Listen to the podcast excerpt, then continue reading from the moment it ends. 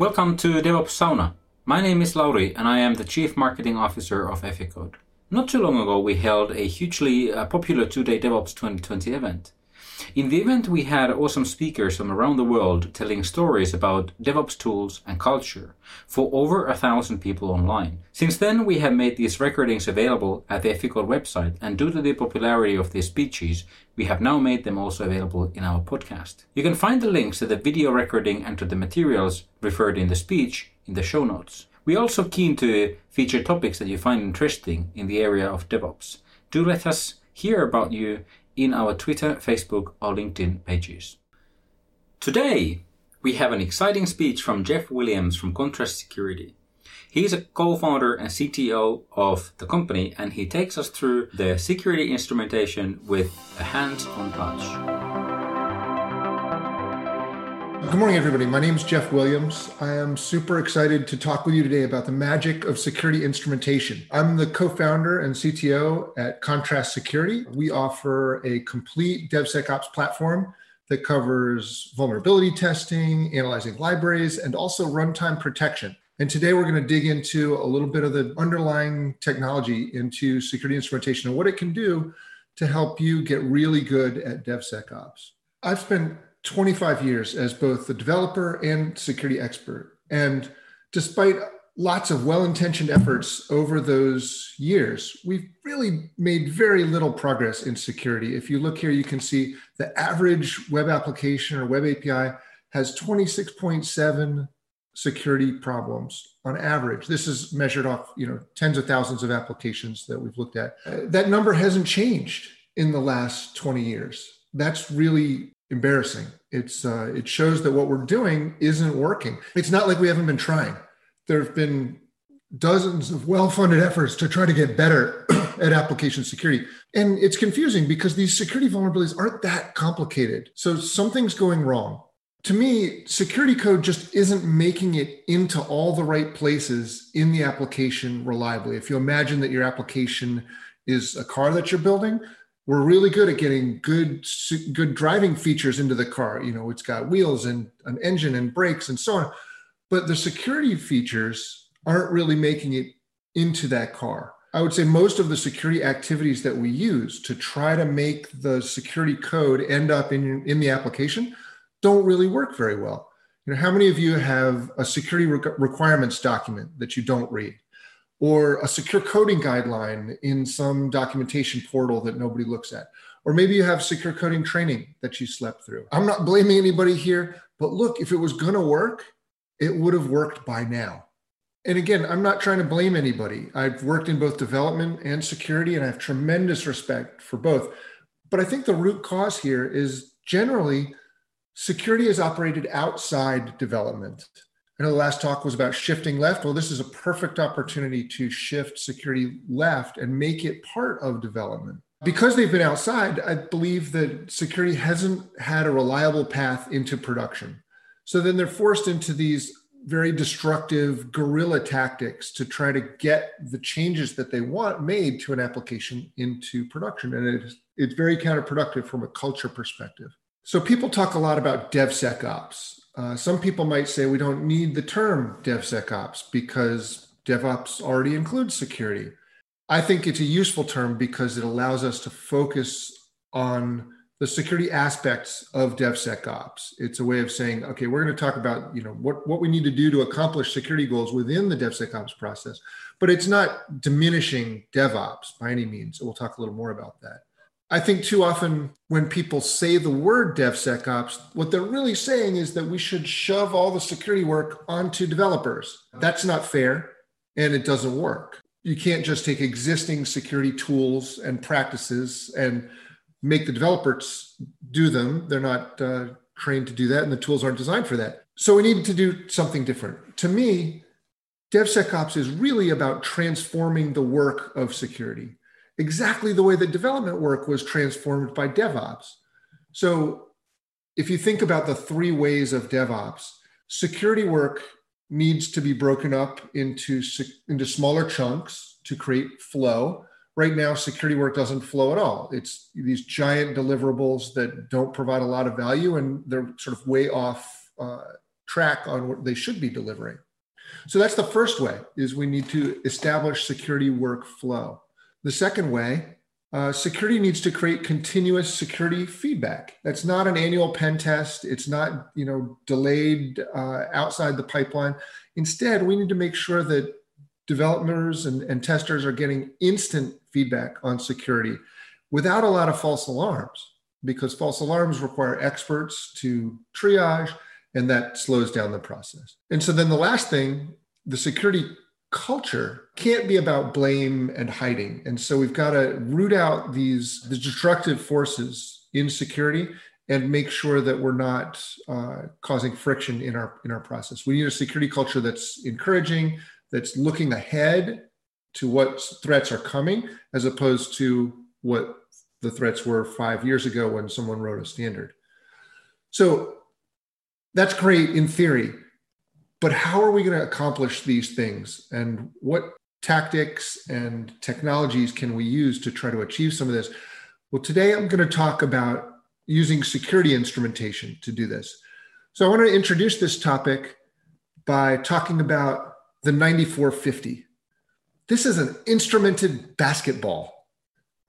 It tells you dribble speed and shot rotation and the arc of your shot, how many you've made and missed, and a bunch more details. It also comes with a bunch of drills and metrics that uh, show up on your phone. So I've been playing basketball for a long time. And I started using this after one hour. The 9450 let me know that my shot was too flat. I didn't have enough arc on my shot. It was amazing. I didn't need an expert coach. I didn't need a bunch of extra steps. I just did it myself. And all it took was a few sensors directly inside the basketball. That's really powerful. And I believe that instrumentation can democratize whole industries. If you think about coaching here, you know, we can give this ball to a bunch of kids and we don't need a lot of coaches. At least uh, the coaches can take a different role. They can be more strategic and they can let the ball do a lot of the work. Think about medicine, where your phone or your watch knows you're sick before you do think about really any industry where experts are a bottleneck. And the key here is that instrumentation sensors can directly measure the problem from the inside. That makes them much more accurate and gives a lot of the, the easy feedback directly to the person using the instrumented thing. And it allows the experts to be more strategic, where they can be toolsmiths and coaches and things like that. Let's talk about software turns out instrumenting software is really easy and it's amazingly powerful. It's a great way to do security testing. So we're going to talk about how this works. So to use instrumentation, uh, and this is language independent. Most platforms have some support for instrumentation already. It's a little different in each platform, but the basic idea is that you add an agent to your application. Now, this is an operating system level agent. For Java, this is a jar file using the Java instrumentation API. For .NET, it's a profiler. Works roughly the same uh, way. And we, we can do instrumentation in Node and Ruby and Python and Go and other languages as well. Now, as the code loads, it starts out on disk, but it loads into memory. And what we do is our agent hooks that process so that we can add sensors directly into the application to measure exactly what we care about. And it's accurate because we're measuring the real running application.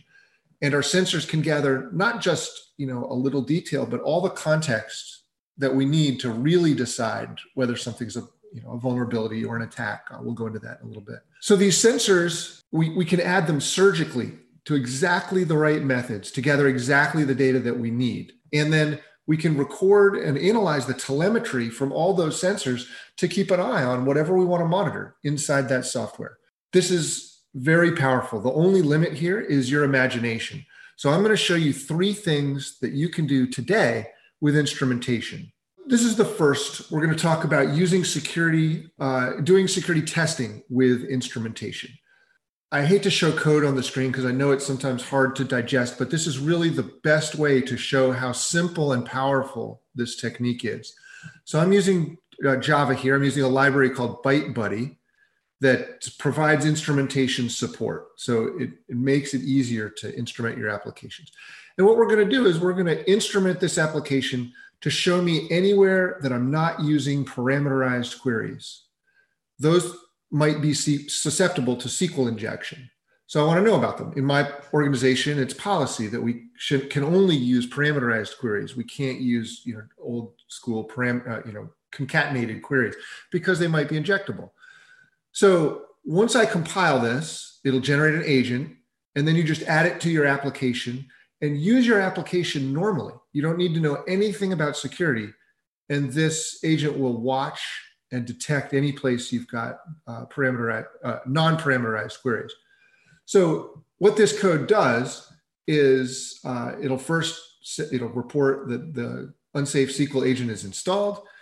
Then it's going to search for any uses of uh, any. It's going to search for the implementation of the Java SQL statement class. This might be in multiple different places. You might have different database drivers uh, or different frameworks that are using different database implementations. But anything that implements this interface will be located. And we're going to find the execute method and the execute query method, and we're going to instrument it with this security advice. This security advice is defined right here. It's really simple. All it says is we're going to shove in a line into the, the you know, right before this method exits that says, hey, you're using an unparameterized SQL query, and it's going to show us the full query. So this is really simple. You could code this into the driver yourself if you wanted to, but it would be a pain you'd have to recompile all the database drivers you have and then make sure that everyone's using those recompiled drivers. This is much easier. You can add this to any application. When it starts up, it'll add this capability automatically. So it's simple and it's safe and it's really remarkably effective without any code changes for uh, the whole app. Let's take a quick look at this. I've compiled this agent and I've called this unsafe SQL jar. And all I'm going to do for Java to specify an instrumentation agent all you need to do is set this Java tool options environment variable. So I'm going to do that. And then I'm just going to run this application the normal way. So here I'm starting Tomcat and running this application. And you can see it says unsafe SQL agent installed. It's path there. Unsafe SQL agent installed. Our application starts up. And actually, it's already dumping a few SQL queries that could happen during startup, but we'll do another one. We'll do uh, DevOps here in this application. And when we hit submit, you'll see we now just get a, dump. It says, hey, you used an unparameterized SQL query. Here's the actual query. You can see there's DevOps that I just typed. And you can see the exact line of code where this happened in this query unsafe method in this class on this line. So really powerful way to zoom in on a potential security problem. You don't have to print this out to the screen. You could log this to a file. You could send it to a bug tracker. You can do whatever you want with this. So it's a powerful technique for uh, security testing. And there's really no limit to what you can test with this. We've used this for some very advanced uh, data flow related testing. You can do, uh, you know, find SSRF and XXE and a whole bunch of different problems this way. So I just want you to imagine. So this is just uh, for the slides. I captured this, and I want you to imagine now that your normal test cases, when you're doing like your end-to-end testing, your normal test cases can fail for security reasons because we just threw an, ex- you know, we could instead of printing the stack trace, we could actually throw a stat, throw an exception, and stop this uh, from running. And uh, that'd be a nice way to get security testing right into your normal test suite without having to change anything you'd know exactly which test cases fail for security reasons. Let's do a slightly more complicated example. So in this example, uh, we've got some more sensors, and I'm going to uh, show this to you in Eclipse so you can see a more detailed example. This uh, has a number of different sensors in it. We're going to capture uh, some details from the service method.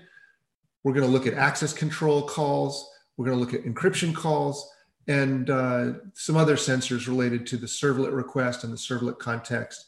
Uh, we'll capture queries. We'll even look at prepared uh, queries as well to gather some information from those.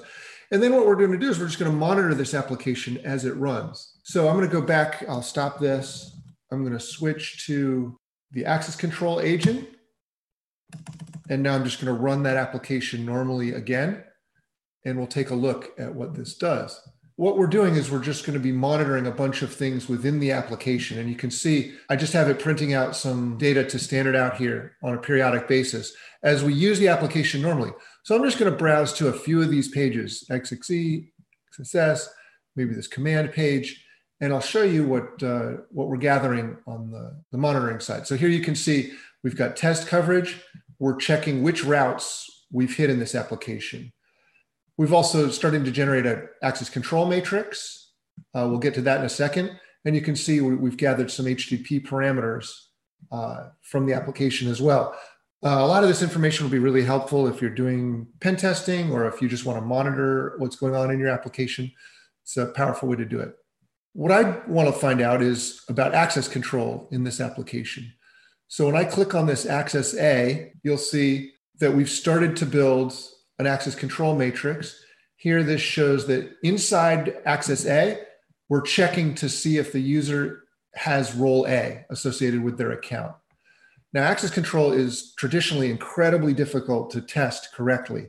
You either need to spend weeks analyzing the source code to find out if all the checks are in the right place, or you need to pen test and you need to assume each role and then uh, test the entire application with that. So we can do it much faster if we just cheat and we have the application tell us exactly where all the access control checks are. So here I'm going to click on these other methods, uh, these other pages here, and very quickly we can see the access control matrix generated automatically by through instrumentation. So we can see access A checks role A, access B checks role B, access C, role C, access D doesn't have any access control check. That's a little concerning every page should probably have some kind of access control check. And Access E here has three different access control checks, which is possible, but a little unusual. So I want you to imagine, you know, using this capability and generating this, then you can just look at it and see if the access checks are right. Once you have it right, you may decide to freeze it. And if you freeze your access control matrix, then you could even get alerted if anything there changes. Uh, so if a new page gets added without the right checks, you could get alert to see. We can also uh, measure test coverage this same way. I've been using just the guest account so far here, but imagine if I switch to user A and then I, I test A, I'll, I'll do that for all these users. I'll just test A for each user. So we're just keeping track of what pages have been tested with what roles, uh, with what user accounts actually, sorry. And then so you can see here, uh, there's a big gap. We haven't uh, we haven't tested with a number of you know different users here. So again, it's another way of looking at how how good your testing is. Along the way, we gathered information about encryption. So you can see here, uh, access A, B, C, and E have encryption algorithms associated with them, but access D doesn't you know that that's potentially concerning. If you know access d is processing something sensitive you might be interested in knowing that it's doing the right encryption. You can also see there's a bunch of different encryption algorithms here. That's generally not a great idea. You probably want to standardize on one and it probably should be aes rather than you know password based encryption or des or something weak like that. Um, so look we've gathered a lot of information here about this application automatically just by using instrumentation so let's go back to the slides here. I want to show you one more demonstration. I think this is really here. This is just a summary of what we just did. I want to show you one more. I want to show you how you can prevent vulnerabilities from being exploited with instrumentation. So in this case, we're instrumenting the service method of uh, in Java. That's sort of the entry point for all uh, web functions. And we're just going to enter scope, which means we're just keeping track that we're inside a servlet. And our rule is that we want to prevent any operating system processes from being started while we're inside the service method. It's okay if they're you know built in the, the framework or something, but if we're inside a service method, we don't want to start any any uh, native code. So that's a possible rule that you might want to implement.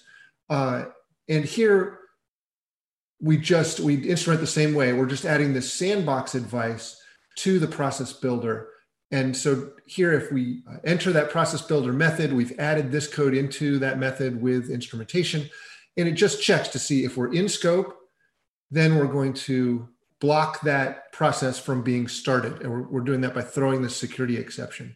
So this is easy to demonstrate. I'll uh, switch to the, uh, the sandbox agent. You can see here, I just set this uh, this uh, environment variable, and then we'll just run that same application the same way and let that start up. And now in this application, there's a, uh, a command uh, injection page. This is vulnerable to command injection. We don't have to exploit it here. We can just submit, and you'll see that this uh, was prevented because of this security exception that says, hey, we're trying to start a process from within the servlet request uh, process. So this is, a, this is a powerful defense against command injection, which is one of the most critical vulnerabilities. This would prevent the struts uh, exploit from a few years ago, which uh, you know was basically an expression language that caused a native process to start. So this is quite a powerful sandboxing of a critical capability within the uh, within the application itself. A little bit to sum up here. I want to talk about uh, the difference between doing security sort of the, the traditional way, outside in, and this modern way that I'm proposing that's talking about doing security from the inside out. Traditional way, you feed your code, enter libraries into some tools, and the output comes out, and then you need a lot of people involved to triage the false positives, to correlate the findings, to create tickets. Uh, it's slow and, and burdensome. Often it takes uh, you know days or weeks to get feedback into the pipeline, and then you have to repeat that at various steps through the pipeline. So it creates a lot of, of bottleneck. And ultimately not a lot of code comes out the other end or it's, it's slowed because of this uh, this burdensome process. And then all the feedback comes back in the form of pdf reports that are full of false positives and generates a big backlog. So this isn't a very efficient process for uh, writing secure code. We can do a lot better with instrumentation so now instead of just analyzing the pieces separately imagine we analyze the entire application put together with some instrumentation. We'll add uh, the instrumentation. And now, when we feed this application into the pipeline, we can get instant feedback on vulnerabilities as part of our normal testing. And we don't need experts involved in this process. And then the rest of the pipeline can repeat those same tests. So as you exercise the application in your test process, whether it's CAN testing or human testing, all automated. And then we get all the way to prod. And in production, we can watch for attacks and notify the people that need to know about attacks instantly, all with uh, fairly, you know, with, with instrumentation to do this. That'll enable us to generate much better flow through the application as we're generating security flow as well. Ultimately, that's the secret to DevSecOps is getting this process moving with the three ways that I talked about with getting security flow, tight security feedback loops, and this will allow a culture of instrumentation, of, of, of innovation and learning uh, in our, our DevOps process. So I don't think application security is hopeless, even though it hasn't been making progress in the past. And I'm not saying that technology alone can solve our security issues. Good security is a mix of culture and people and process and technology. But with instrumentation, we can create a platform where development and security can finally work together. If you want to try some uh, powerful instrumentation, you can use our uh, community edition. It's free for one app, uh, full strength instrumentation to find vulnerabilities, protect you against attacks, and analyze open source. Uh, so with that, I'd love to take a few questions. So Jeff, here is uh, one. Let's see how much we have time. We have three minutes. If we are fast, we probably can run through uh, one or two. So is yeah. there a way to use a static code analysis to find security vulnerabilities instead of doing instrumentation? Yeah. So static code analysis can find vulnerabilities, but the problem is it's not very accurate. So it finds tons of false positives, and that requires experts, which uh, ultimately that means it's going to slow down your process. And it's kind of the opposite of what we're trying to do here. So instrumentation is a, a newer, better option than static, which has been around for you know over 15 years and is not getting better. The second question What are your recommendations to left shift security culture in big organizations where feature development is the primary priority? In parentheses, lack of time for future development. Yeah, that's exactly the point of this talk is to use instrumentation to enable development teams to do their own security testing, find their own vulnerabilities and fix them and check in clean code. Uh, that's not something that's easy to do with other kinds of tools because they're inaccurate. And if you're inaccurate, you need experts. And if you need experts, it slows down the process. If it slows down the process, then you're impeding feature development. So it, it really comes down to getting better telemetry from your applications. So what's your view on automated security through tools like instrumentation and other AST tools versus manual security testing by security experts? Yeah, there's always going to be a role for manual security testing. I spent many, many years doing that. I found tens of thousands of vulnerabilities that way. But uh, it doesn't scale very well, and you need experts. So it doesn't scale in terms of time, it doesn't scale in terms of people.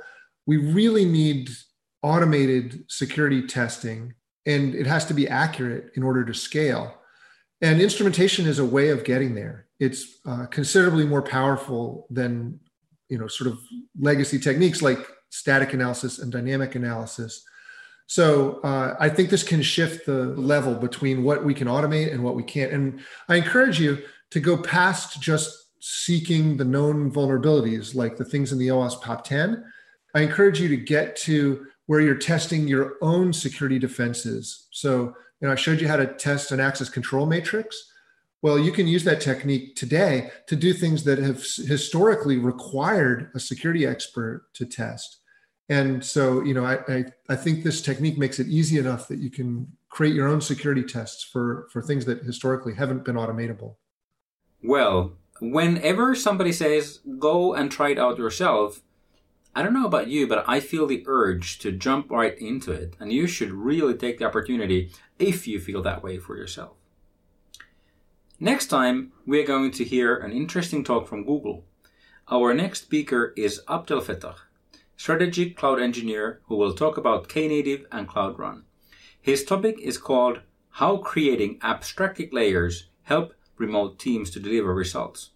If you can't wait until then, you can always go online to watch a video recording on his speech. You can find the link at the show notes.